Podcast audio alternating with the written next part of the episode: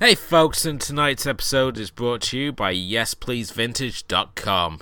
If you're in the States and a fan of vintage and upcycled housewares and clothing, give YesPleaseVintage.com a check for clothing, jewelry, homeware, and some really awesome finds. So go check them out now at YesPleaseVintage.com. And currently, if you spend over $60, you get free shipping on all orders.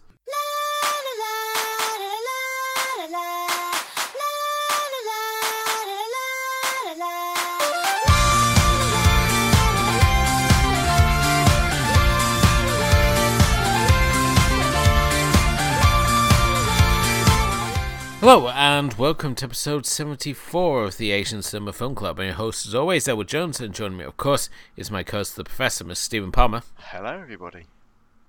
On tonight's episode, we look at The Beast Stalker, a police procedural thriller.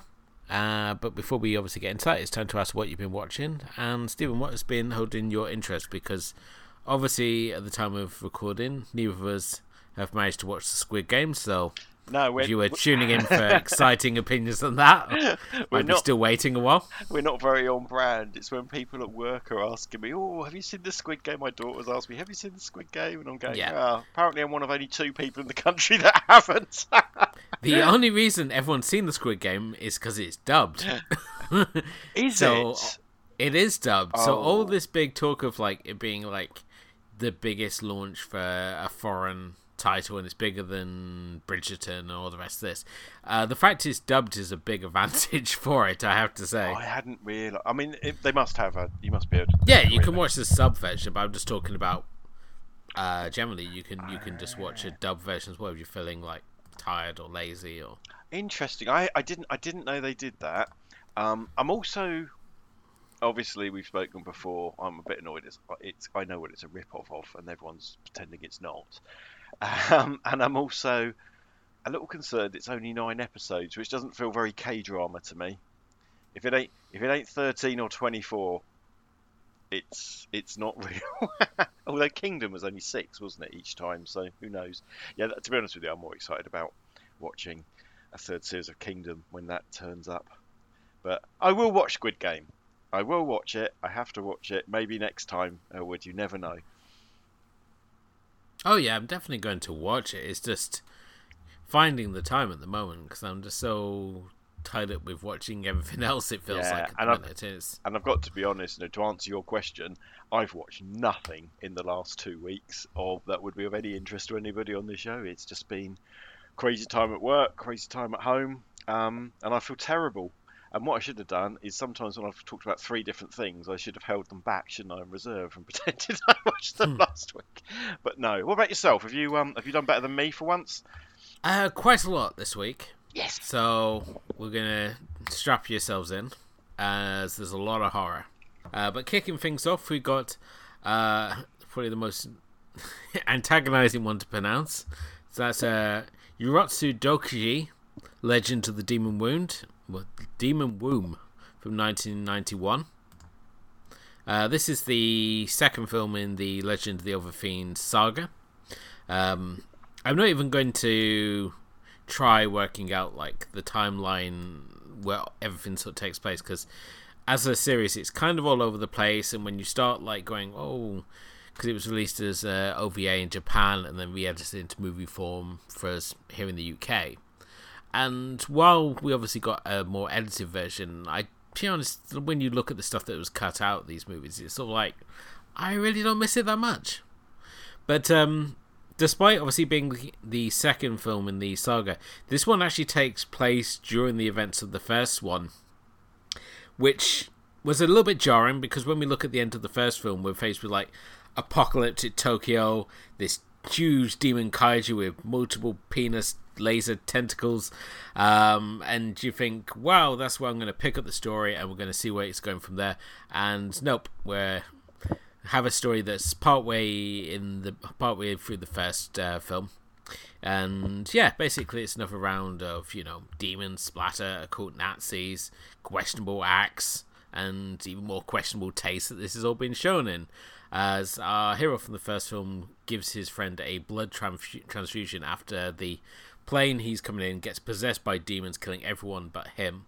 and he gives him a blood transfusion, turning him into a demon as well, which really plays into the plot of uh, the son of a Nazi occult scientist who is planning a demon resurrection in the city of Shinjuku, of which he uh, plans for him to be a key part. Um, I really enjoyed it. It features a weird Nazi dildo machine. And I think if you're not a fan of these sorts of movies, things like um, Wicked City, Shinjuku, um, Demon City, um, just any sort of like these demon, these sort of animes where they're combining like graphic sex and violence and demons, then I don't think you really. But if you can get past that, it's actually got a still pretty decent story underneath all the grime and the slime and everything else. Um, and it's really brief as well. It's just over an hour, so hardly something that takes up a lot of the time. But if you enjoyed the first film, then definitely check that out. And I'm excited, if that's the word, uh, to see where three and four go.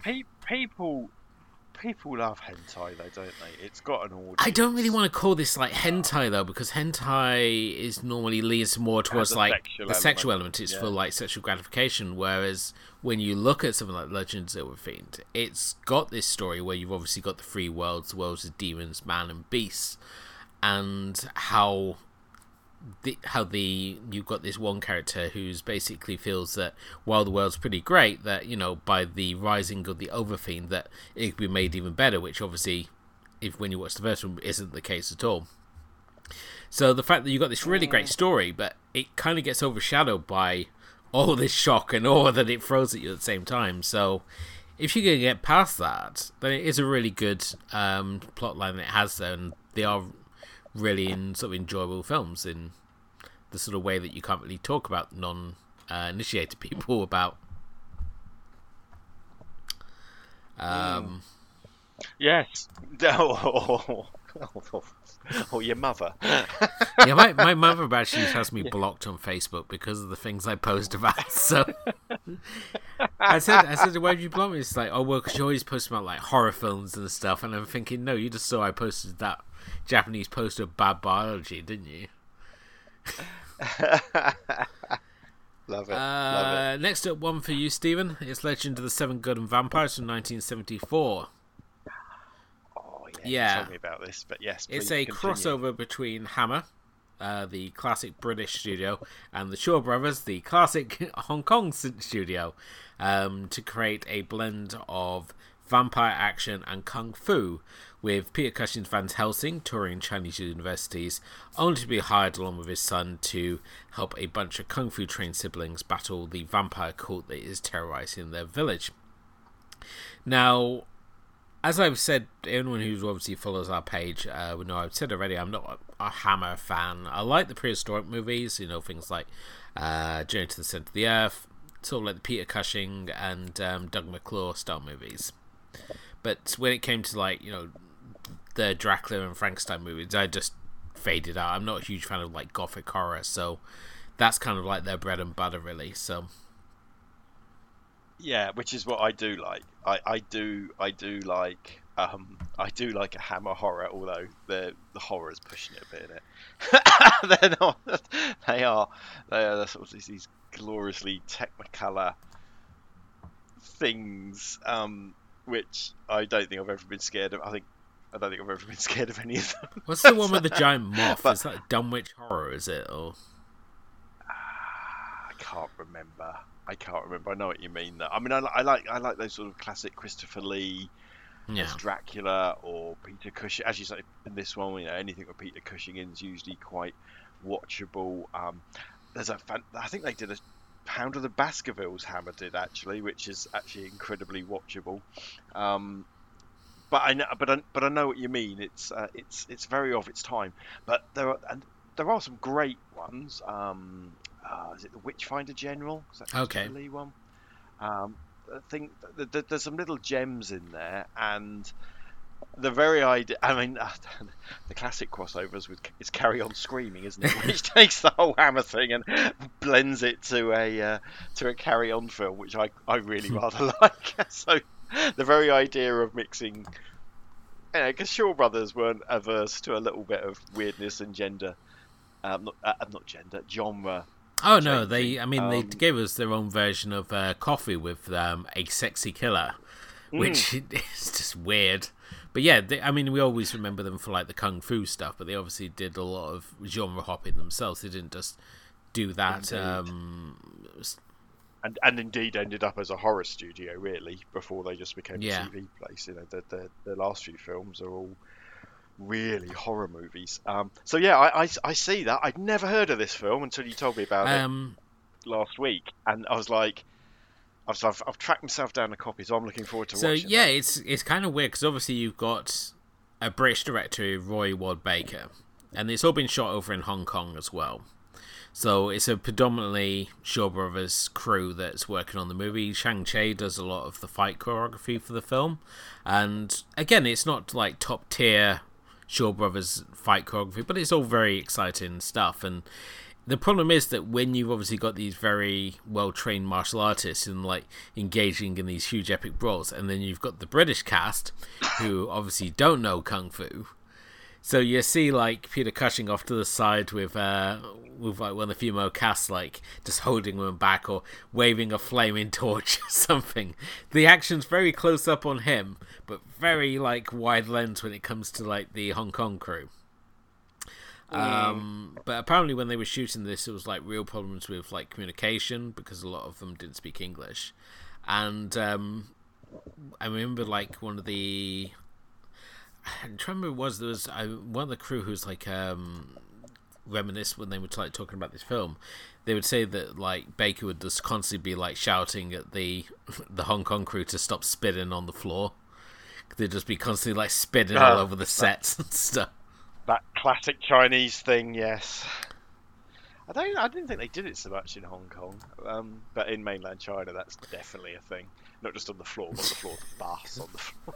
so yeah they were basically just like they're spitting everywhere and uh, it's like Yeah, that's for that, guys. for, for for a western for a western sensibility. But it does seem like an absolute perfect crossover for that period of time. Um, you know, the seventies, um, and I just can't believe I've never Hmm. heard of it before. But It's Yeah. yeah, I mean it's it's fun. I mean obviously when you've got this this this crew that they've brought in, I don't think all of them got the sort of the memo of sort of like what they were going for with vampires. So occasionally when you see like this group of vampires, you see one or two are just hopping vampires. Because they're going off the old um the Hong Kong version of what vampires are. So it's like, what the hell are you doing?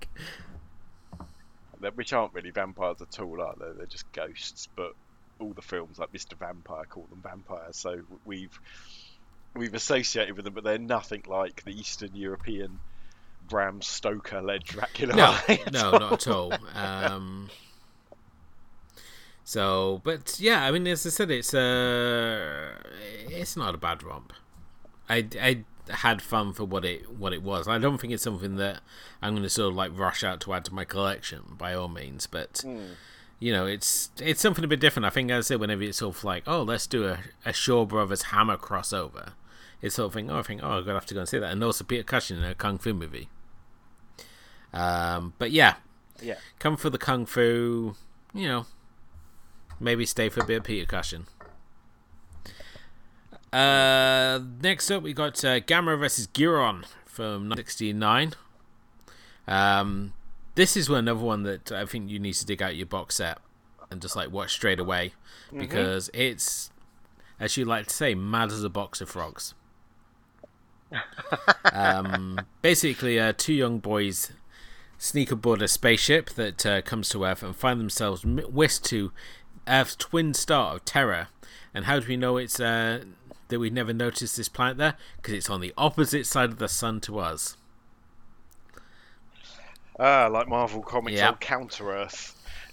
Is, uh, they used to say, I think, "Well, that's quite not quite not how that's not quite how things work. So okay. yeah, they get whisked off to Terrace, the tenth planet in our solar system, and uh, there they encounter two female aliens, as well as the their guard dog Guiron, who is essentially what happens when you tape a steak knife to your dog's head. Please, please don't do that. But, um, but yes, they uh, think, oh wow, we've met this super intelligent um, aliens who are like are super nice. They're like got the 1950s sort of B movie cutie sort of outfits on with like the weird bumblebee helmets. But no, they actually plan to eat their brains, and it's down to Gamera to go and save the boys, as uh, he, of course, is the friend to all children, which is such a strange thing to say when you look at how insanely violent this movie is. Um, this movie is probably best known for the screenshot of Gamera doing the parallel bars. Uh, but uh, yeah, it's uh, it's really bizarre and stupid, and I enjoyed every single minute of it. Wh- This is which Gamera one is versus? Guiron. So this is from '69. I'm just checking my box set. I You should notice it's either the one with Gamera drowning on it or the uh, the monster with the big knife. yeah, yeah. No, I've got it. Yeah, so it's deep in the um. It's deep in the uh, child-friendly Yeah, Gamera indeed. movies. Um, next up, we got um, Japan's first ever horror movie and first splatter movie, as in first modern horror, that is, because they obviously made horror movies before. And that's Evil Dead Trap from 1988. Have you seen this Ah, one? Classic.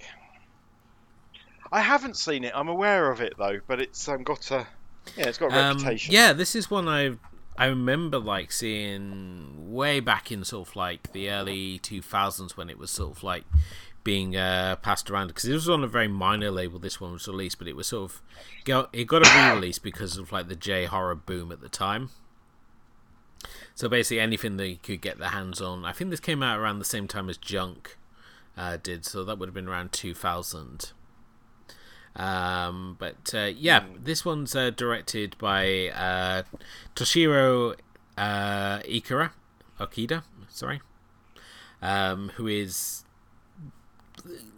While on the surface he looks like he's paying homage to both like the likes of Raimi and the giallo genre and like the films of Argento. I mean, this film even has like a goblin-esque soundtrack to it. It's really funky. Uh, but he's not a horror fan at all. In fact, the only, first time he actually saw his own film was in 2000 when it was shown in LA. So, make of that what you will. What? Yep, he creates this incredible horror movie, and he's not a horror fan at all. Which is like, uh, I mean, I guess he. I guess he. What, what you mean is he hadn't seen it at a cinema. well, I mean, obviously saw it when he was cutting it together, I guess, but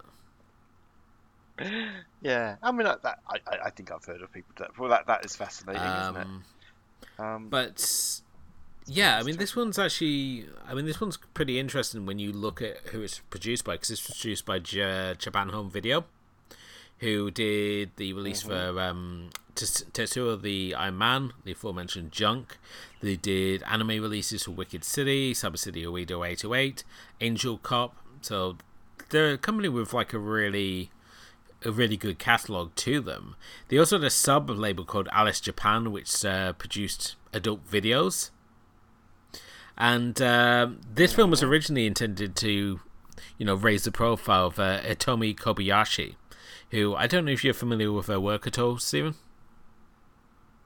mm, doesn't ring. A Okay, bell, well, she was one. Of, she was one of the top adult going. stars on their the Alice Japan label.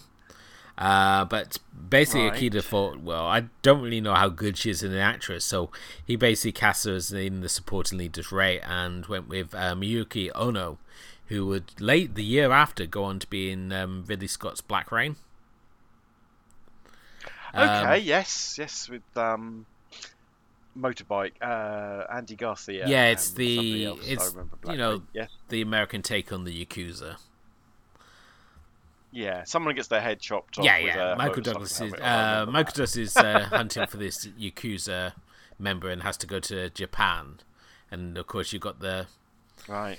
the clashing cultures because he has to work with the Japanese cops to try and take down this Yakuza boss, and obviously ties in with the whole Yakuza world. I like it myself. Um, I don't know about yourself, whether it rung for yourself. Yeah, Black Rain. It's a long time ago. I this is like eighties Um, Michael Douglas. So I I think. Yeah, I seem to remember it being very stylish. Um, and like you say, Michael Douglas was a big, big Mm. star then, and I, I I liked Andy Garcia as well. Um, yeah, I have, I have, I haven't, I, could, I couldn't tell you the plot, but I don't have horrible memories of it. If that's damning it with faint praise, I don't okay. know. Um, well, this back to obviously Evil Dead Trap. I mean, it follows this Oh, yeah, late sorry. night TV host called Nami, who basically shows videos that are sent into to her. She hosts this like late late night talk show uh, with the tagline is for people who can't sleep. So apparently the solution is just to show them weird videos that she gets sent into her, and she gets sent this what appears to be a snuff tape, um, which I have to say is a bit uh, bit squirm inducing. It's kind of like uh, do you know that uh, classic film with the eyeball slicing? Un Chien Yep, and that seems very much to be the influence here, but knowing the way that uh, this film's going and its references, he probably didn't watch that either. but uh, yeah, she basically rounds up her crew and um, sets out to this industrial complex. She feels that it's been shot at, only for the crew to just be basically stalked by this mass killer. Um, and then randomness ensues as it takes on a real supernatural edge uh, but features some really cool kills. Uh, this is actually the first also of a trilogy. I've yet to see parts two and three, um, which, I mean, um, Akita would return for part three. He actually passed the reins over for part two, but um, I'm excited. I really enjoyed this one. This one, for all its weirdness and the fact it could have done with about ten minutes cut off the end. I mean, it does that horrible thing where it has an ending, and then tacks on another two endings on the end of it. Uh, so if it had been trimmed down a little, I think this could have been something really special, and I think we probably would have talked about a lot higher because there's some really interesting things going on here, and the soundtrack is groovy as all hell. Um, so one I would, I would definitely recommend checking it out if you can hunt down a copy. I think it's on Kiss Asia. I may be mistaken, but um, yeah, that's another one for you. I um, yeah, no, um, it's it's it's it's all, well, as we record this, it's the middle of October. I probably need a horror movie for the end of the month. um, yeah, um, and it's just one. I think I just always kind of ignored it because I just thought it was just one of these things they'd got over and they said, "Oh, not Evil Dead," Hmm. you know, and just just plastered it over. But um, there aren't many slasher films of any sort from Asia. It really is a really I mean there's, there's, there's been a couple um, obviously Dream Home is- Yeah. is, one of my favourite films but that's that's pretty rare there's a couple of Taiwanese ones that I remember that that, that do do something with the slash you know to, to which is interesting because when you think that certainly in a post you know in a modern with the modern influence of mainland China on Asian cinema, not- not Japanese cinema, but, but certainly sort of Taiwanese and um, Hong Kong cinema, that there is a rejection of the supernatural, which is what those you know the horror movies of the of those areas would go for before. You know, it would be a ghost or a demon or something like that. The fact that you can't have that as an explanation and now it has to be people.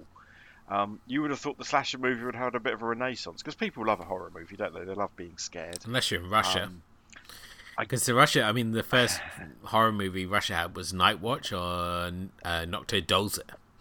And um, as they said, it's like people were just generally too scared in their day to day lives to want to go to watch horror movies. So Yeah, I can see that. Um, uh, also, I guess in Korea, we have the uh, the slasher movie gets very tied up with the police and the and the and the thriller um, type movie. You know, like when when we when we watch a, a serial killer film, a slasher movie, a Jason or a Freddy, the police are not sitting there investigating it, really, are they? They're just ignoring what's going on at best. Um, whereas I'm thinking of things like, oh, I don't know, um, I can't remember his name, the name of it. like Cure. Famous Korean director, two serial killers, um, Lee Byung and and and Choi Min Sik. Oh yeah, I yeah. saw the devil. Yeah, you know, which is is a serial killer movie about two serial killers, but it isn't a horror movie. You know, um, and and I, and I think uh, Midnight, I think, which is a is a recent movie, is clearly about a guy who's stalking a woman, but it's not considered a, a horror movie. The, this this kind of superhuman slasher thing is very much a, a western conceit. Now, looking on the Wikipedia page of Evil Dead Trap, I see it go somewhere a bit fucking weird. yeah, the ending's a little out of left field and uh, oh, reminiscent of the X-Files episode "Humbug" is all I'm going to say. So, well, we'll that's all I'm going to say about uh, about that one. Oh my god, it literally is. Fantastic. But I think I think I think I will check it out because it's it's one you know, like I said at Yeah. the beginning, I've heard of it.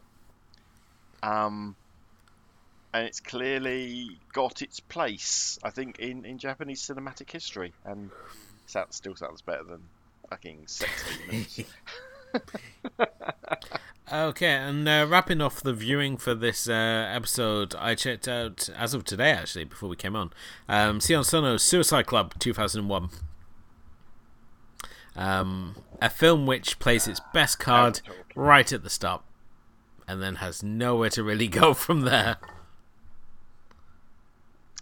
it's yeah, um it's not your first No, no, no, no. I mean, it? I saw this went back when it first first came out, and I just wanted to go back and, and revisit it because obviously when Suicide Club came out, it got pretty trash. I mean, a lot of people didn't really take to it, and I certainly don't think anyone was going to expect Sono to like be this director who like would f- basically pick up where Miike's Outlaw period left off. Um, I didn't think that he would be like getting exclusive deals with like Amazon and Netflix, do things like um, Tokyo Vampire Hotel or uh, Forest of Love, which was a big surprise, really. And then the fact, obviously, I mean, the fact he did like that year where he did like five movies and we along with like Strange Circus, and I think it was this year that he did he did um, as I say, he did that that block of five. Um, but yes, Suicide Club's a, an interesting one where obviously you've got this string of unexplainable suicides that are happening um, across Japan. And I mean, it obviously has the added bonus of having auditions uh, Ryo Ishibashi as one of the detectives investigating the case. You also have a J pop group called Desert, who basically Wow, they're called all sorts of things throughout the film, aren't they? There's, there's, there's just a, a. You carry Oh, on. I was, I was back just to going to say that apparently they're taking the style choices from Alvin and the Chipmunks, but uh,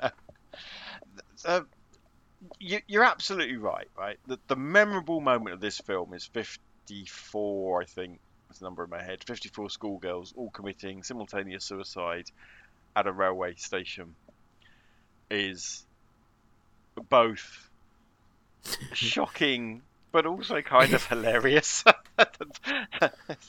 um, and the film it is not necessarily downhill from there, but it can't top that moment. Um, it's an interesting film because Sono made it. I think Sono. I can't remember what he'd been making up to then. I mean, he had been a. He hadn't made. I don't think he'd made a feature film before, but he'd certainly been making film, and he was known in art circles. And as we know, Sono is is probably more of an artist than a filmmaker.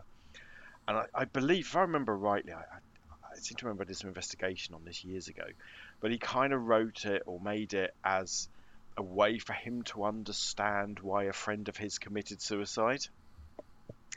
But what he seems to have written is a, is a is a really weird story about a cult and uh, and and the influence of the media on people. Like I say, that like that band Desert, who are sort of play music all the way through it, and you see all over the place. They change that their name changes from Desert to Desert, and you initially I thought it was just shitty subtitles, but it's all by design. And there's basically all sorts of this arty farty stuff's going on throughout it. And it's just a really weird film, but came out at that J horror time.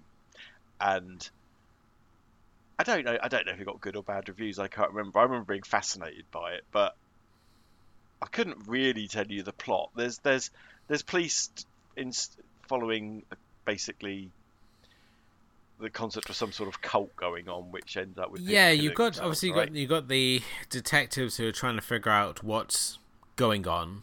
You've also got that wonderful thing like Perfect Blue, where the internet is still pretty much in its infancy for the average Joe. So you've got them going like spelling out full website addresses, but they add additional dots.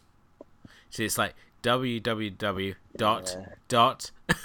it's like, like no, no, no, no, not that many. Um, there's also a really annoying child voice where um, he keeps making a stupid noise after every word that just really annoys me. It's kind of like um, like in New York, uh, the New York Ripper, where the du- the killer's got like a quacks like a duck.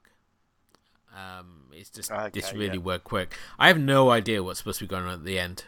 If someone wants to explain this movie to me, I would really Yeah. appreciate it because I, I, I thought I was following it, and then it, we get to the end, and we've got all these kids. They're somehow involved in this in some way, and I just, I just, I, I was lost um, as to what was supposed to be happening. But the Is there is this is this the film? There's a moment where some housewife is this. Oh, yeah, yeah, that's, um, fingers on the chopping board. That's yeah, that's the that detective's one, wife. Yes. Um, basically, the the family just kill them. They commit suicide, and yeah, she's she's chopping something up, and she's uh, cutting her fingers off, and she's uh, cutting something up.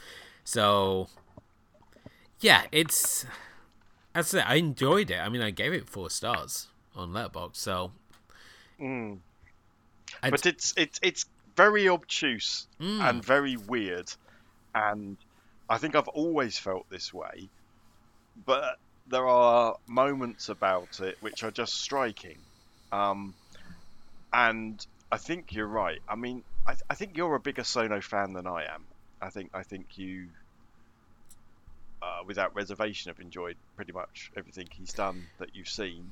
Um, I'm not don't, don't want to I put think in yeah, I think I've know- enjoyed a lot of the things that he's he's done. Especially, I think I his more mainstream projects I've been I've enjoyed because I haven't really sort of gone into the more artsy sort of side of Sono. I've tended to just lean towards the Yeah. um the more out there projects, things like um, Tokyo Tribe, Why Don't You Play in Hell, I especially enjoyed. So those ones which uh, have got like more the Miike vibe to them are the ones I've really enjoyed. Uh, But at the same time, he's obviously got that I mean, whole he- art school side to him, which I just haven't really dabbled in. I think it's like Land of Hope and Glory is one of his, and Land of Hope Land of and uh, Bad yeah. Film I haven't watched. So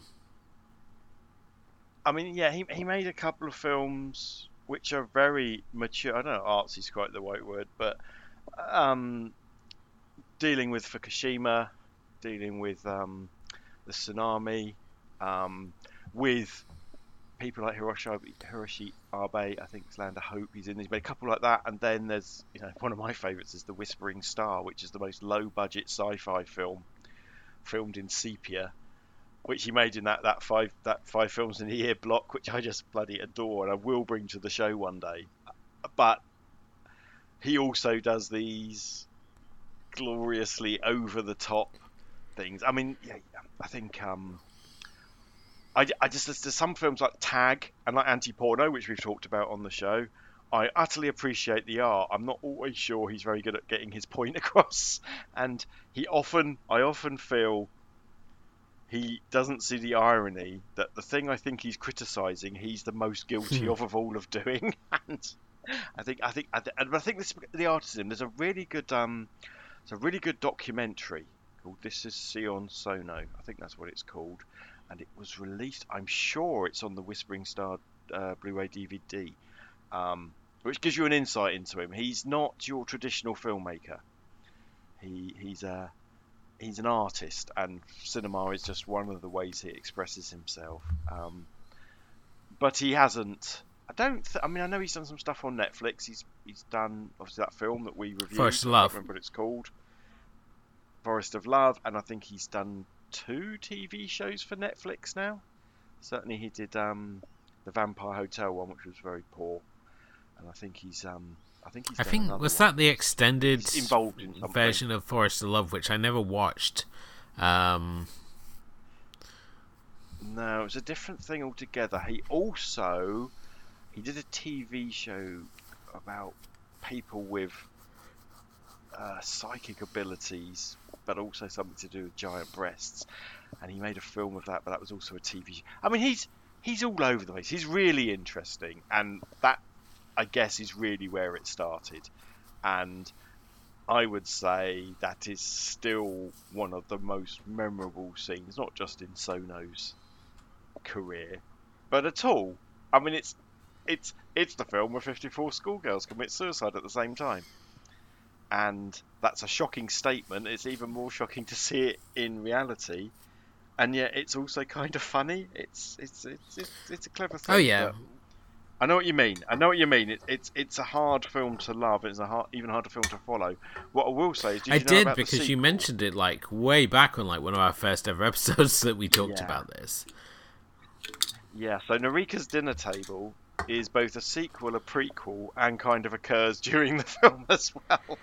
Um, so a different, totally different feel to it. I'm not sure it's really necessary, but yes, if you're a completionist, you do have to watch Noriko's Dinner Table. Although I think that's a really hard one to track down.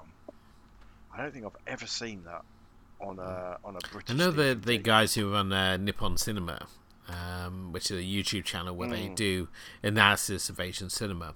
Um, they spoke very highly of both films, so Mm. They uh, the- Noriko's dinner table is more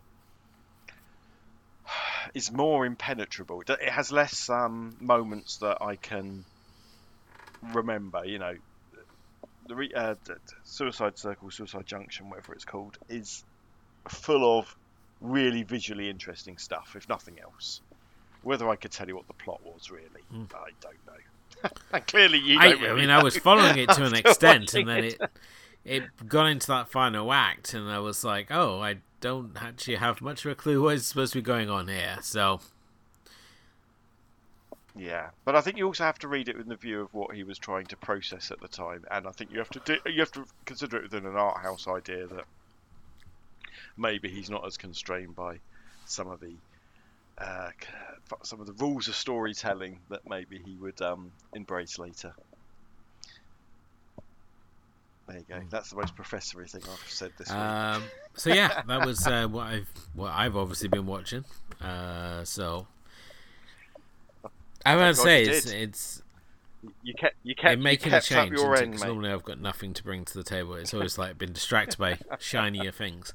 Um, but no, there's as I said, there's quite a few shows and things out there on on Netflix. Um, they've just added a new one as of um, which is a Korean thriller. I want to say called uh, Your Name. Oh yes, Um, yes, I've or My that Name, shall I say. Um, pimped to me. Um, Yes, I've only seen yes. this, seen the trailer for that, and I'm excited to uh, check that out. It's also interesting the fact that now everyone's seen the Squid Game, they're all going off to watch like Malice in Wonderland, and I've seen a few people talk about Girl from Nowhere. So what I may have to start doing on the show is that we'll watch the first episode of something, and we'll say whether we're going to watch on or turn off. Mm, yes, I mean, yeah, I mean, I've Yeah, spoken about Girl so- from Nowhere already, but but that had been on Netflix for a while. But it's it's interesting. All and all I am seeing, you know, I look at news websites and on CNN and on the BBC website. There's there's always an article about. Now it's about Squid Game. It's about it's always about K-pop or or KTV or something. There, there's there's somebody there. There's somebody there that's Hmm. pimping stories about Korean media. And so, so I guess that then becomes a self-fulfilling prophecy because yeah, everybody I know apart from me and you Apparently has so. watched Squid Game. Therefore, therefore something's working. And if you think, let's go back to some of our earlier episodes. We literally talked about the fact, oh look, we saw something sneaking onto Netflix, and we haven't been going that long, mate. we may have been going 74 episodes, but I, uh, to to see a Korean TV show become the most watched thing on Netflix, and whilst I know that's a bit of a fake, you know what they do is they record somebody who's watched at least two minutes of one episode. So it doesn't mean that a mil- 100 million people haven't watched two minutes and turned it off. But you know, we, we assume people went with it. Um, it's remarkable, absolutely remarkable. Um, the fact that you've told me it's dubbed kind of half explains it. You've also got to it's remember, I mean, the fact that whenever you have anything that on like an arresting platform like like Netflix or like Prime, people are going to be more inclined to watch something than if it was shown on like a, a TV network because it's there, and most often it's there on the on the the opening page when you go in. It's like the first thing that they're they're pushing It's- for you. So it's a very arresting looking show, and it's also got a concept Mm. that's very easy to get into, um, and also one that I no doubt we expect to see Funko Pops of over the coming months. All ready for Christmas. mate. So yeah, hopefully they do a better job than they did with the Mecha Godzilla. Uh, it looks good when you from afar, but when you start looking a bit close, you'd realise that there's certain bits that they rush in it. So, um, other than that, the fact that all Funkos look the same. Well, they do. But my Babymetal ones are still looking at me from, from over the other I have one room, so- Funko, and that is it. And that is of John Waters, and I've said that the only ones ever ones I want is Hunter S. Thompson and uh, Tom Wolfe. I'm very surprised there a I'm Hunter surprised as well. one. It was very. There's something very easy to replicate of just, or even just like a Raoul Duke, um, his alter ego in Fear and Loathing in Hmm. Las Vegas, which essentially is just Hunter S. Thompson. So, um, You know, yeah, he- just, just a white guy in a Stetson, and, and just say it's Hunter S. and a Thompson Hawaiian shirt, with dead eyes. and they Yeah, exact, exactly, exactly. This, this seems this seems to be a very easy Funko Pop to make. Although I imagine there are all sorts of uh, rights image issues. I'm, I'm more surprised that there's a John Waters one, but then again, I think John Waters probably sees Funko Pops as as bits of kitsch and probably delighted Probably. that he's a Funko Pop. I think I know that when they finally get around to doing like the Fear and Loathing set, it'd just be the it'd be Raoul Duke and the attorney in the car, and that would be it. We won't get the the individual figures. We end up with this lump of pissing plastic that won't fit on the shelf, uh, much like the Godzilla Criterion set, and it's like it's like the fact you can buy Quinn's boat from Jaws, with like the shark jumping up. Yeah, yeah, Can you? Funko, a Funko Jaws, Jaws thing? scene. Oh. Um, and it's uh, you think, oh well, that's that's great, but that's just a big ass box to sit on there because nobody nobody ever takes them out of the box. Um, so you've just got this large rectangular box sitting on your shelf. Yeah, I, I have to admit my baby metal ones are out, but I feel. I think I think I think it's a bit like comics in the '90s. People think they're going to be worth This something. disillusion, isn't it? I think it, it, it, it, they're never going to be worth anything. They print millions of the fuckers. What I also will say is, uh, I know, I know we will get to our phone in a minute, but obviously you did uh, your little um, you went to the website and created Funko. I did. us, Like back in back in the day, we had uh, our, our Funko ones, and then we did the rest of the Brain Stew Productions team. So there's various members of our team in Funko version floating around. I mean, there was one for Kim, and there was one for Emily. Um, I don't think team member Steph got one on. I don't think we did one for David yet. So maybe that'd be like when we get round to range three, Maybe. we'll do those two. so I use that picture as my picture on work on my work. Uh, we use Team Microsoft Teams. It's my Microsoft Teams Nice. picture, and I work for a large company, and it goes against me because occasionally we'll be on a big group call, and there'll be maybe hundred people on the call, and my boss's boss looks at who's on the call in order to humiliate and ask them a question to generate because in the group scene no one talks and he always goes Stephen Palmer. I think it's because I'm a fucking Funko Pop. And if I just had my normal anonymous looking white boy face he'd never even notice I was there so I don't know whether to thank you or curse I have to say, with like your Babymetal Funkos, you just like it's pretty easy to like replicate your favorite uh, Babymetal ones. So you just have one in the middle and have the other two just run around. That is literally every baby I mean, metal the, concert. The, the two, the two. Somebody's seen them twice. Oh my god. Um, the um, yeah, the the Su-metal one is fairly unique. The other two, of which one is No. not even in the band anymore, are the identical model. There's nothing about it which is different. and they just put them in different boxes. The Yuimetal and I Metal. One. Do you have a go-to song? The same.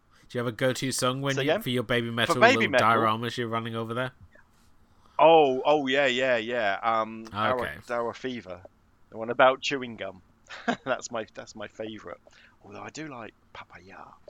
If I'm going, but that's more like Yeah. driving in the car at speed. We need ba- we need uh, Band-Maid to really sort of hit it big, because that'd be a, We do that. I mean, they've got a ton of albums, and they and they, they and they lean into the sort of the cafe girl culture with their outfits quite hard. Um, and they they're are really they're good phenomenally well. good. but then again, Japan is like I really like the same way that Germany was like is like the go-to place for weird electronica and now death metal. Um, Japan seems Hmm. to be like the go-to place for really good rock bands because you got them, you got um, I want to say it's Punch the Monkey who did um, that really great tribute video for Takashi Miike I saw online. Yeah, you've got Scandal, who are like one of my favourite bands, and who didn't come over. I, I've still got a ticket for them because they didn't come over during COVID, but I'm hopefully I'm seeing them next year. Um, you've got a ton of albums as Electric well. Eel Shock Um, and Yeah, yeah. There, there, there, there- there's a lot of there's a lot of good guitar-based music, also often from women Which as is well, great. which is interesting. Um, yeah, which you don't see so much. no, over here, because we that- sort of lean into of- that uh, skinny boy antagonist, and don't we? We just Mm. and and and, the, and females are pushed into like the R and B Ah, space. what we Um, need is just uh, I call it R and B, although it's not really R and B. It's R and B. It's something else altogether. But let's not let let not let not me become a really old man. We just have to front of our accept the fact that Skunk Anansie and Garbage were kind of like the high watermark and have been kind of the high watermark for British uh, female fronted bands for quite a while. And they're still playing. They are, aren't they? I know on um, They are. Skin has got her own podcast called Skin Tings, and she had a interview with Right. Shirley Manson, and she was like saying that she got drunk and made out with one of the members of Garbage, and that Shirley was like really upset because it wasn't her.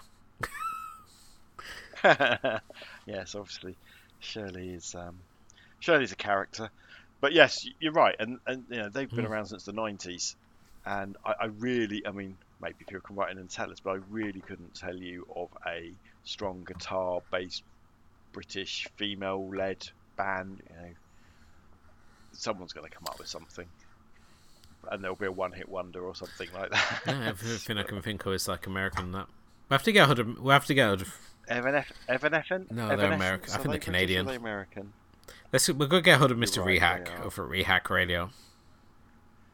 Yeah, Yeah. Nick, tell us do do a show with just British guitar music led by women. Um, Sleeper, they're still going. Louise is still fronting Sleeper. They still do seem to do concerts every week. we're But that's more grasping of a at straws now, aren't we? We're gonna, you're gonna. Harder rock that you're after. Oh, I like Sleeper, but they're not. They're not. I like Sleeper because there's here. plenty of room to move around when you go to their concerts. Well, it's because they have so many of them. If they had less, every week I get an email from um, uh, one of the bands in town. That's the website that sends me emails about who's on. And Sleeper seem to be playing in Oxford every week, probably because that's where they're from. Come on, So that was band chat. Uh, as I said, if you want to let us know who you want to see in Funko form, please do. Uh, but it's time now for our featured viewing of tonight's episode. This is one of Steven's picks. As uh, tonight we're going to talk about the Beast Stalker from 2008.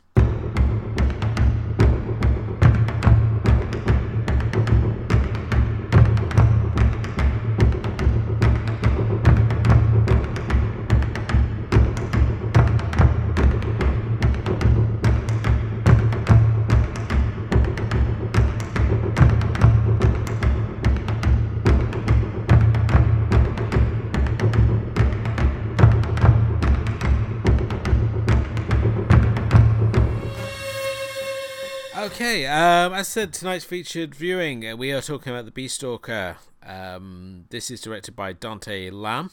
Um, in it, we have a police sergeant who is racked with guilt after he unwittingly killed a young girl while capturing a criminal called Chang.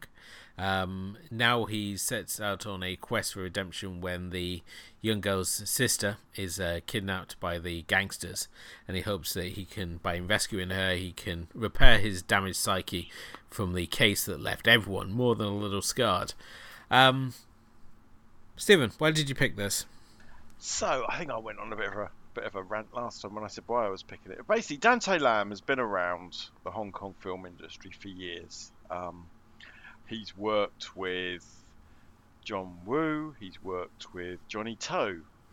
Um, he made be uh, what's it called? Is it Beast Cops? I can't remember. He, he's he's yeah. He, he, he did Beast Cops and Twins Cops, Effect. Or, um, and he's done Twins Effect, which we've covered on this show.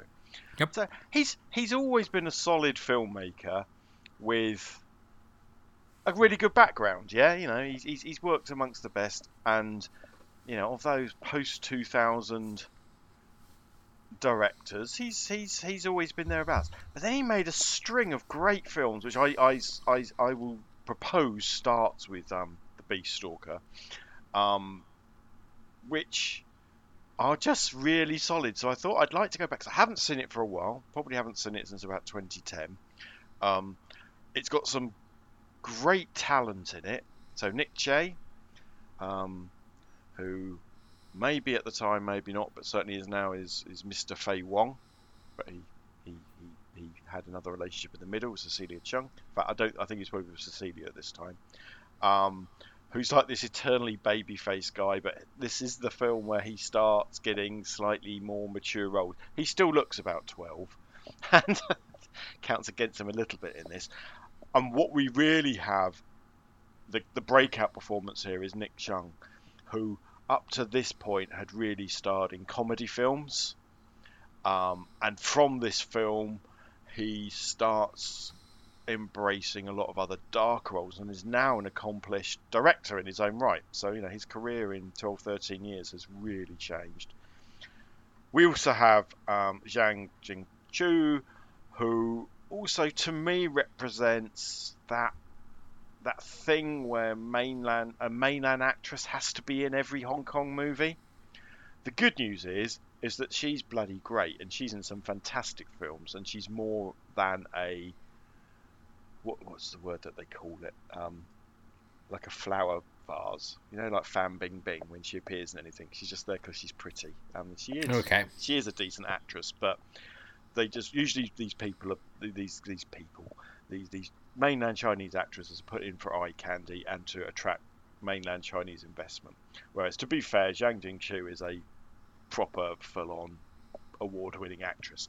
So what we've got is a really great cast. There's other people in the film as well. Um, Philip Keung's in it, who's who's, a, who's been a mainstay of um, of Hong Kong cinema for years.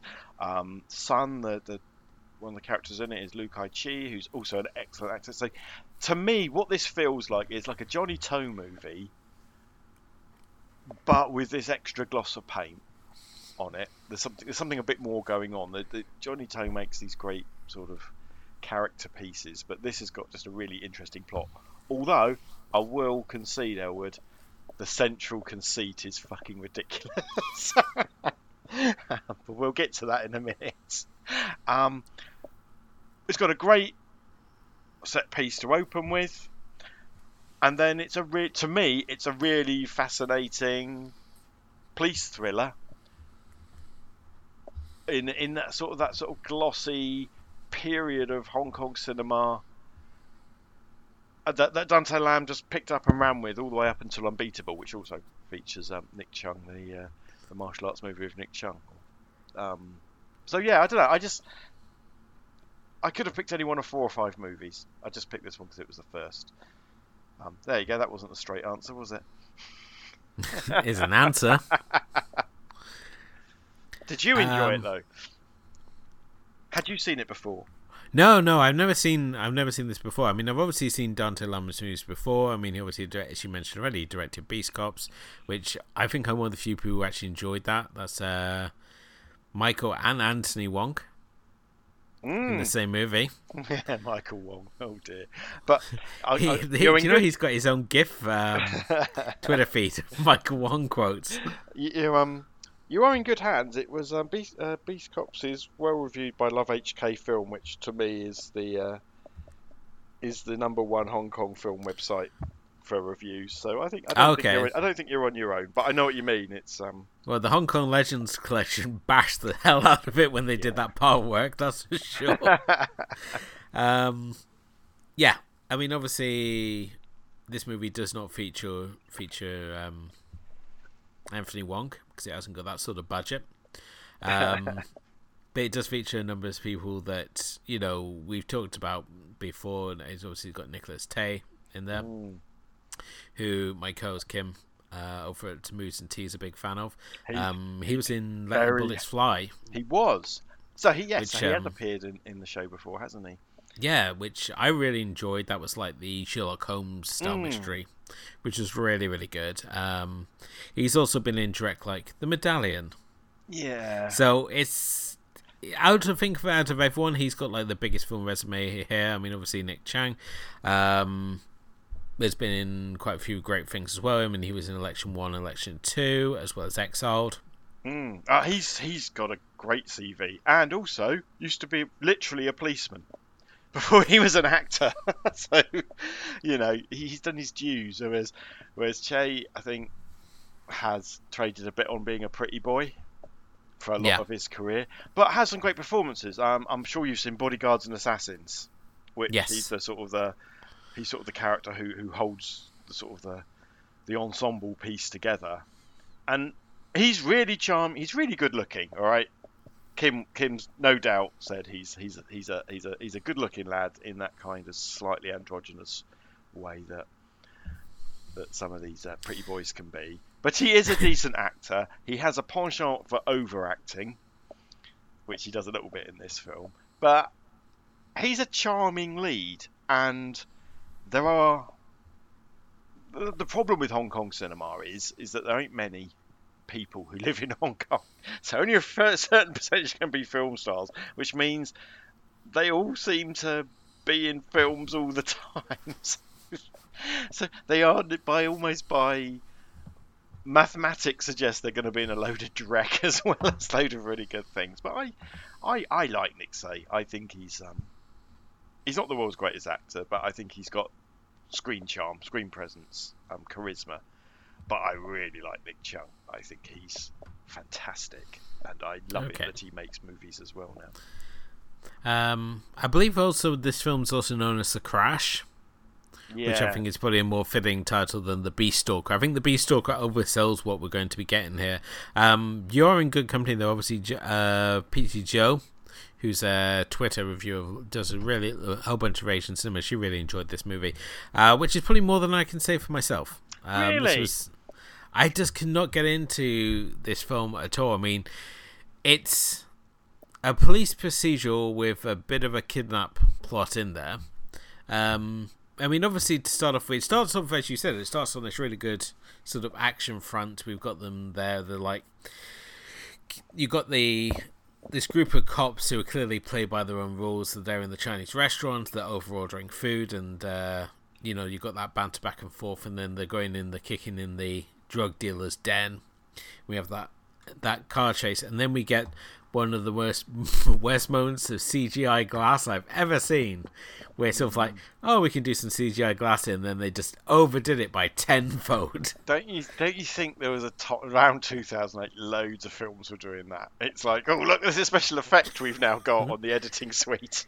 It was it was worse than when Argento discovered you could do CGI and did CGI bullets in the Stendhal syndrome. yeah, and they're like the worst part of that movie, and it felt very much the same here. As I don't know what it was, but that moment just took me like right out of it straight off. But from there, we enter into this rather sort of plodding plot where we've got uh, obviously this cop who's out there playing by his own rules. He's trying to seek redemption, and at the same time, we've got this kind of hired gun for the uh, for the local crime boss who's got one eye, um, Yeah. and is colorblind. So, well, I think he he- he's, he's only sees monochromatically, doesn't he? Um, yeah. So I think he's known as the Beast. I th- although in the subtitles they call him Grey Eye. which does, yeah, which, which is a bit classic, you know, classic bloody Chinese nickname. Let's let's say what we see. and, um, This is like this is like when you have Fatty and Yeah. Siggy. exactly, yeah, he's grey eye because oh, no, we we find out at the end why, but he's got um, yeah, one of his eyes has has um, he's basically got. He's, he's, he's unusable, uh, but he also appears to only see in black and white, which leads to something else later on. Uh, but I believe he's known as Um. the Beast, which is why the film's called the Beast Stalker. Whereas calling it the Crash, which is that crash at the beginning, is the impetus for all these characters to Yeah. be who they are, makes a huge amount more sense to me. It's never, I've never been a fan of the title. Um, you got to remember, it also came out at the same time as the Korean film Chaser, which I think sort of these these these these Asian action movies were all coming over to the UK at the same time. So I think they were just after a a name more Um, exciting. So yeah, it's we've got these two these two very random sort of characters. I said we've got the the badass cop who's trying to redeem himself by tracking down um, this kidnapper, who at the same time the film plays way too hard into making us feel sympathetic about because he's basically does a all these sort of undesirable jobs to keep his um, to pay his wife's medical bills because she's basically been paralyzed. She's she's essentially locked in. She can't talk. She can't get out bed, and he has to constantly do her medication. Uh, so we've already got this sympathetic angle that we didn't need for his character, and the the whole while he's basically been given orders by this crime boss because they plot to. The whole plot is that they're going to kidnap this child and stop her mother, who's a prosecutor, prosecuting this crime boss. Yeah, so let's let's go back to that. So my biggest problem with the film, although the film wouldn't exist with this biggest thing, this is so you talked at the beginning. There's this whole Johnny To esque moment at the beginning where this gang of cops led by the arrogant Nick Tse break up some deal and it all goes a bit awry but everyone gets away with it but he's an angry and he has a he balls out somebody. Whom we later find out is his cousin. That, that was a bit weird. And and, and there's an older guy um, son who appears to be a bit of his mentor and also sort of says you're a bit of a tit aren't you? But anyway but then over the radio they hear that this um this crime boss has has um escaped has he? Escaped custody or something like that and they notice it's his car and they embark on a chase which ends up in a huge crash because this range rover crashes into them halfway through Yeah. and then Nick Tse finds out in the boot of one of the car that he's taken out there's a young child who's died now as it turns out this young child belonged to um, Zhang Jingchu's character, who is a public prosecutor, who is then allowed to prosecute the case of the man of of the crime boss who's been in a coma for three months, just to give us a little bit of time. but they even the film even talks about it and calls out and says. You do know that the defense are going to have a fucking field day with this, and you just think, surely there is another lawyer, another barrister, whatever, however the Hong Kong film uh, crime system works, that could prosecute this case. Not somebody who effectively child was killed by this man. It's just stupid. But if you get over that, then it's a story of redemptions. It's I, I, I quite like how they humanised Nick Cheung's character. I, I know it pissed you off because he's not on, not only is he looking after his wife who appears to be paralysed from the eyes down, um, he kidnaps a child, but then forms a little bond with her. And maybe they don't go far enough with that. And I found the child annoying. I She is she is annoying, but then again, a lot of child actors are, so it's sort of expected that. And you say that he's got this bond with her, but at the same time, he's like willing to follow his boss's orders. Which at one point he has a has to take her to this dirty doctor who's going to cut her arm off. yeah. Which I suppose I should be relieved the fact they were going to like a trained medical professional rather than just like hacking it off as these sort of uh, things tend to go. Yeah, I mean, but but of course he's being he's there's something we find out at the end that is placed really bizarrely in the film structure. I think. Basically, there's a coda which shows that Nick Cheung and his pregnant wife are the are the third car in the car crash at the beginning of the film. Um, yet, and I just I don't know if I needed that. I don't I don't know if I needed that tie up because what that means is is that their situation has only existed for three months. He's only been grey eye for three months. He's only you know he's only been his wife. It, it just looked to me that they were much more settled in a routine than a couple of months into it. it just seemed a bit weird. Um, but we do find out, of course, you know, he feels incredibly guilty about his wife's situation. It's because of his own dumbassery that she's in that state. And I guess it's really expensive to keep someone alive that at home that can't do anything for themselves at all. Um, although apparently they can swallow, which I find a bit unlikely if they're paralysed from the eyes down. But never mind. You know, this, this film is not doesn't stand up for much realism scrutiny in terms of the plot and some other things.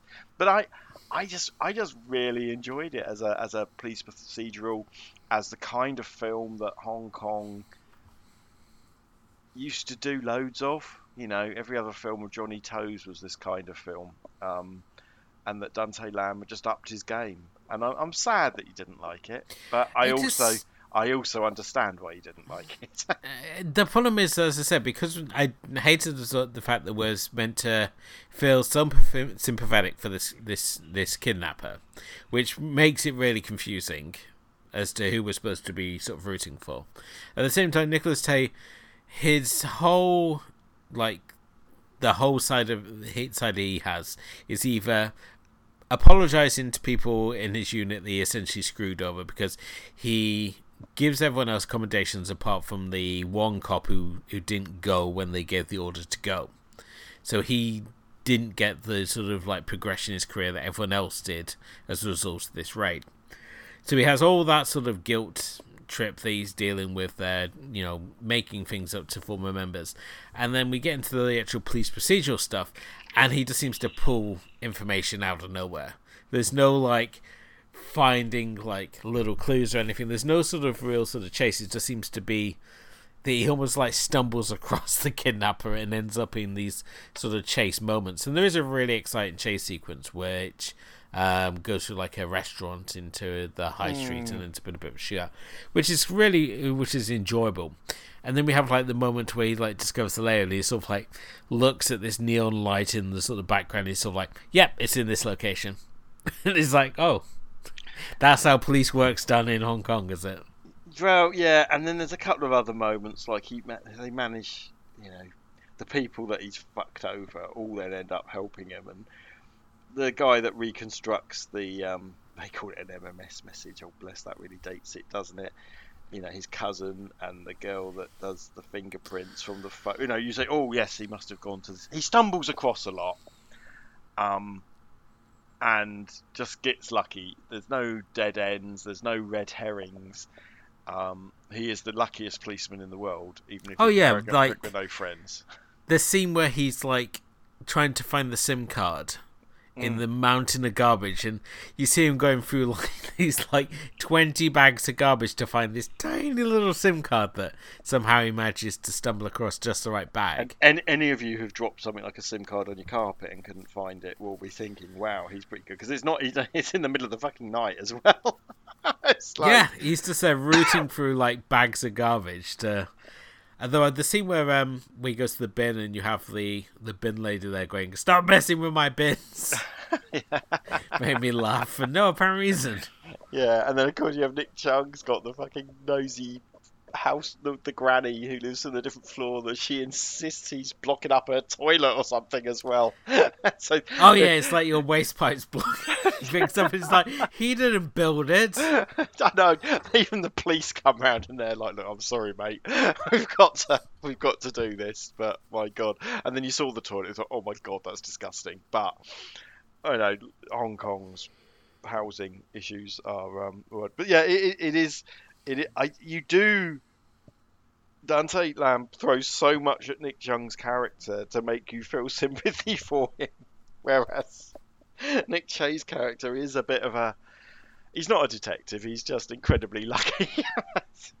Everything. It is. says. That's what it basically just boils down to at the end of the day. It's just pure luck that he manages to to get these hunches that he does. Mm.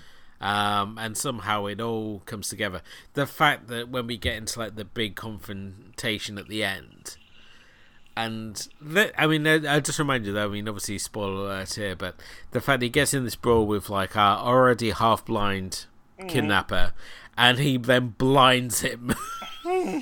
it's like it's like when you watch um like the old Shaw Bros movies, like I say with Kid with a Golden Arm, where he just like uh, blinds him, and he's all like, "Yep, that's me done. I'm off to be a farmer now." Yeah, blind people do, do have very good lives, don't they? In- It's in- it's just that it seems that t- if you can just blind someone in a fight, then that's it. You've won. yeah.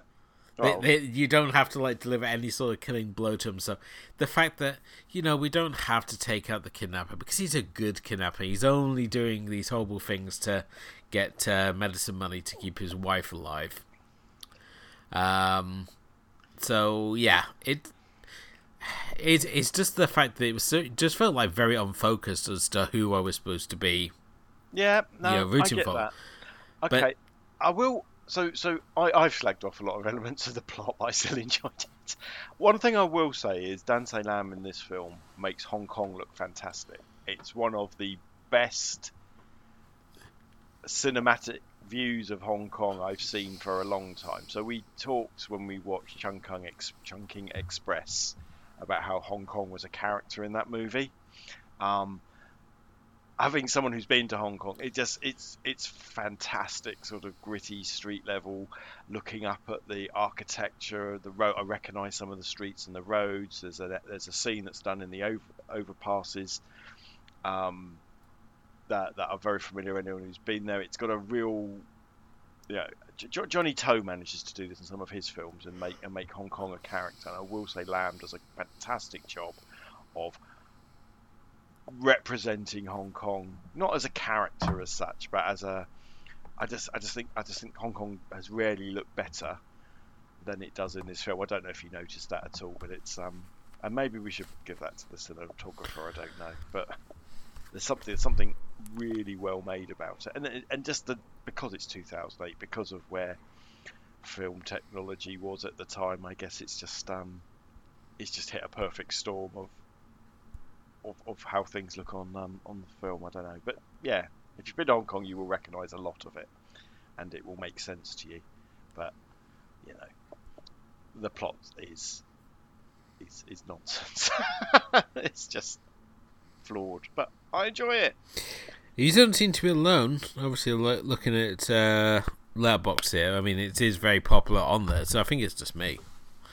This Um, is um, maybe, maybe. What I would suggest, if you can stand it, if you shoot forward a couple of years, and Lam made another film called The Stool Pigeon, starring both Nick Cheung and Nick Tse, but putting the uh, yeah 2010, which puts them on the swaps their characters around in- the sense of who's the goodie and who's the baddie, or who's the traditional goodie and baddie, and also has Taiwanese superstar Gwei Lun-mei in it as well. I'd, I'd also recommend that. Another there's another police story, but very different. Nick Cheung is even better in this. Um, it just shows you what a better actor Nick Cheung is than Nick Tse when you want to look at a, a conflicted police officer. Um, but yeah, the stool pigeon, and then he just went up and up with more and more crazy films like um, is it Operation Mekong and things like that. yeah, Operation Red Sea, wasn't it? It was the most recent one Yeah, everyone was so um, excited about. The the and, and, and no, if you Dante Lam, Nick Cheung films, Unbeatable as well. I think you would really like Unbeatable, um, which is uh, Nick Cheung as a I want to say he's a boxer or a martial artist or something. I can't remember, but I've seen the film. I just can't remember off the top of my head. uh, is it Unbreakable? Now I'm um, now I'm questioning myself. Unbeatable, not Unbreakable. Yes, and he's uh, it's a sports drama film, boxer, boxing film, but it's really good, and Nick Cheung is fantastic in it as well. And it's also got Taiwanese heartthrob Eddie Peng, who might as well be the Taiwanese version of Nicholas Tse. anyway, just was just on a roll. Really popular films, really popular at home, and they, they got releases out, out in the West as well. Um, and in a way, I wonder if he is really him and Edmond Pang are really the two Hong Kong directors still pumping out Hong Kong cinema these days. It's a bit sad. Yeah, um, maybe this is like Heat, whereas uh, everyone really loves it, but I just never got it. And that was That's another film I thought. You don't like, you don't like Heat? I don't like Heat. I find Heat's incredibly tedious. The only good bit in Heat is the bank heist shootout. Mm. Um, but no, Heat just goes on forever and a day. And it's like one of those films that you like thinking, God, they could just hack this right down, or I can just go watch Dead or Alive, um, and have essentially the same thing, but with obviously Miike, the reins. Yeah, interesting. So Interesting. yeah, Yeah. So it's a sort of film.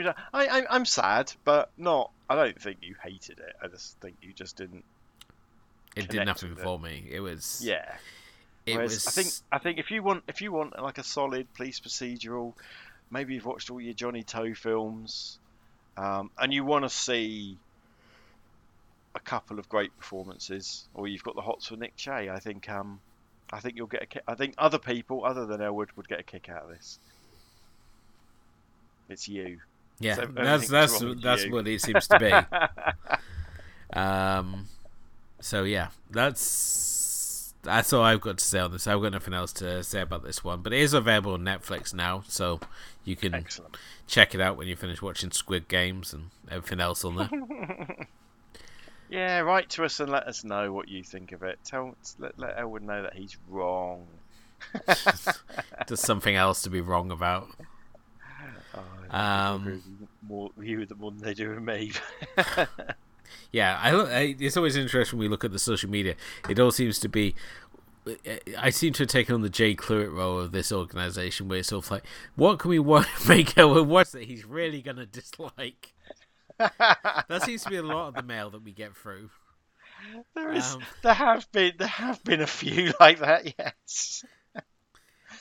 Um, talk of let's put Elwood in a Clockwork Orange style viewing chair and make him watch this movie.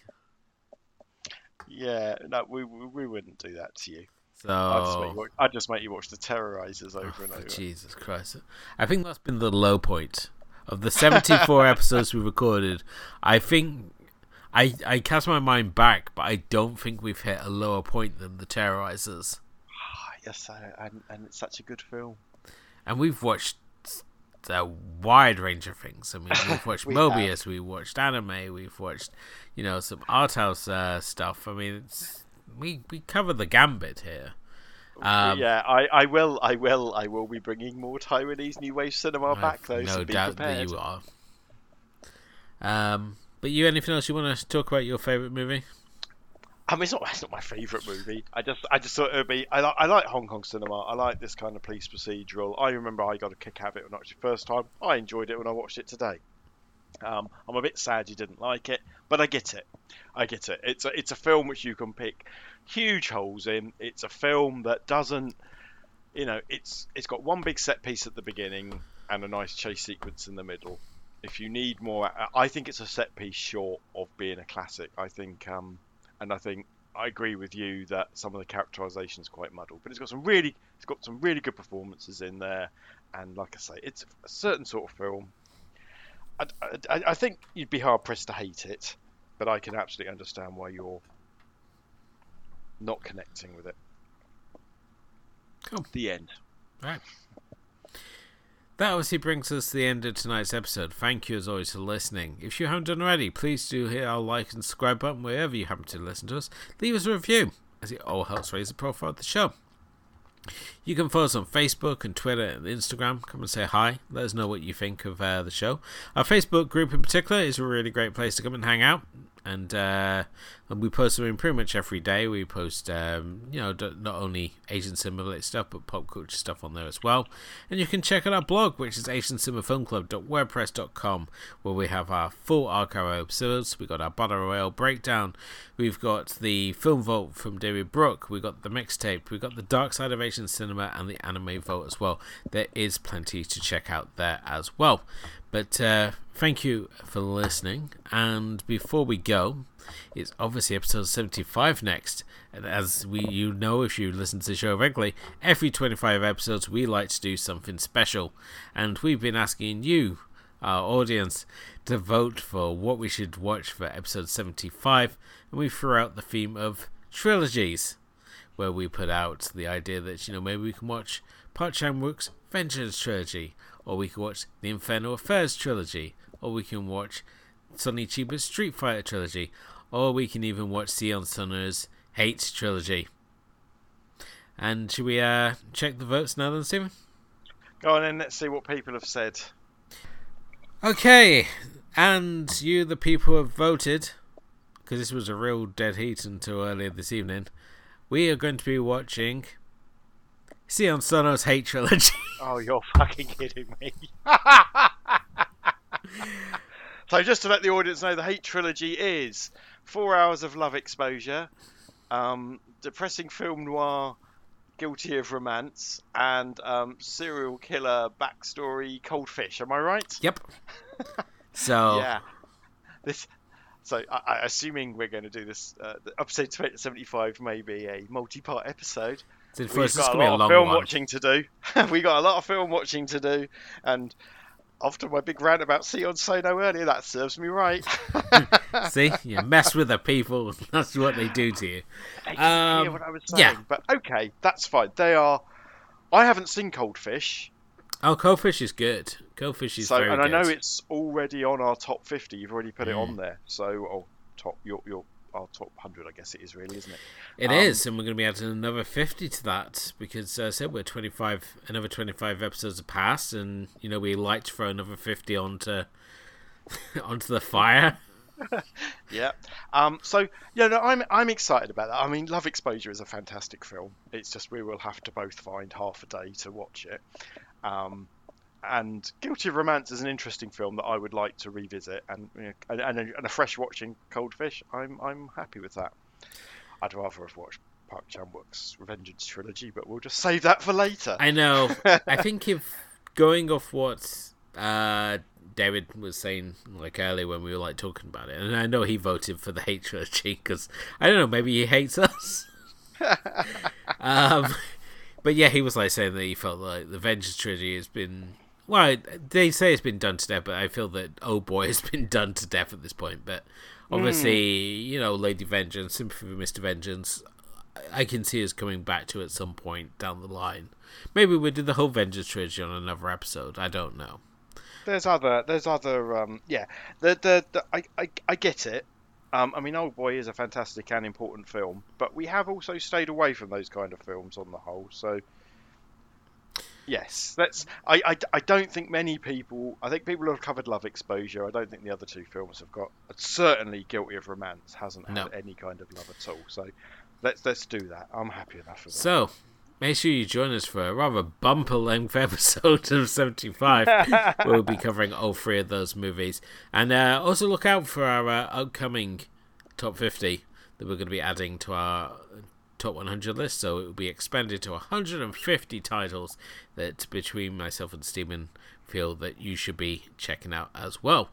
But uh, all that is to come up down uh, the pipeline. But um, until then, thank you for listening. Thanks to my co Stephen. Pleasure as always.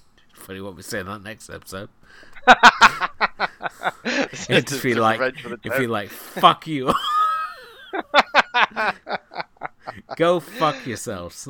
oh, um, and we'll be back very soon with another episode as we look at the CSL Hate trilogy. But until then, ah! good night. Oh dear. Never mind. I'm going to personally spit.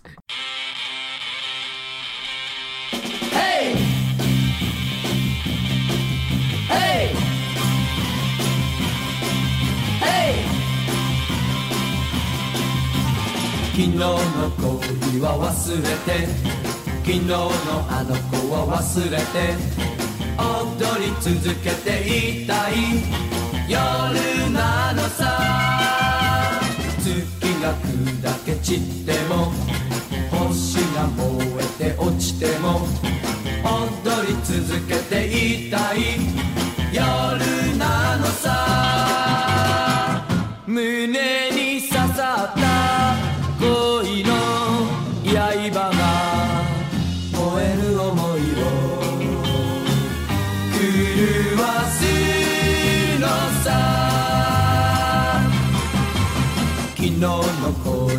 忘れて昨日のあの子は忘れて踊り続けていたい夜なのさ This podcast is a proud member of the Lamb Podcasting Network. Find the network at largeassmovieblogs.com.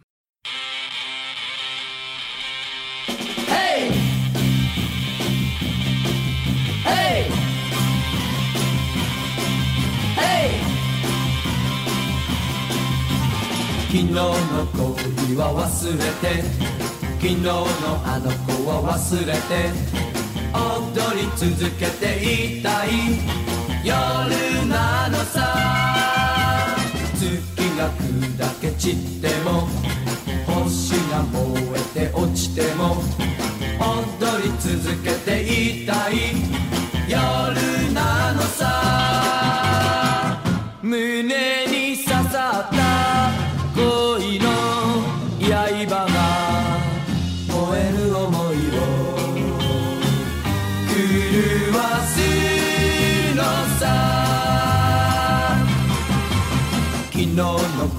恋は忘れて昨日のあの子は忘れて踊り続けていたい夜なのさ This podcast is a proud member of the Lamb Podcasting Network. Find the network at largeassmovieblogs.com.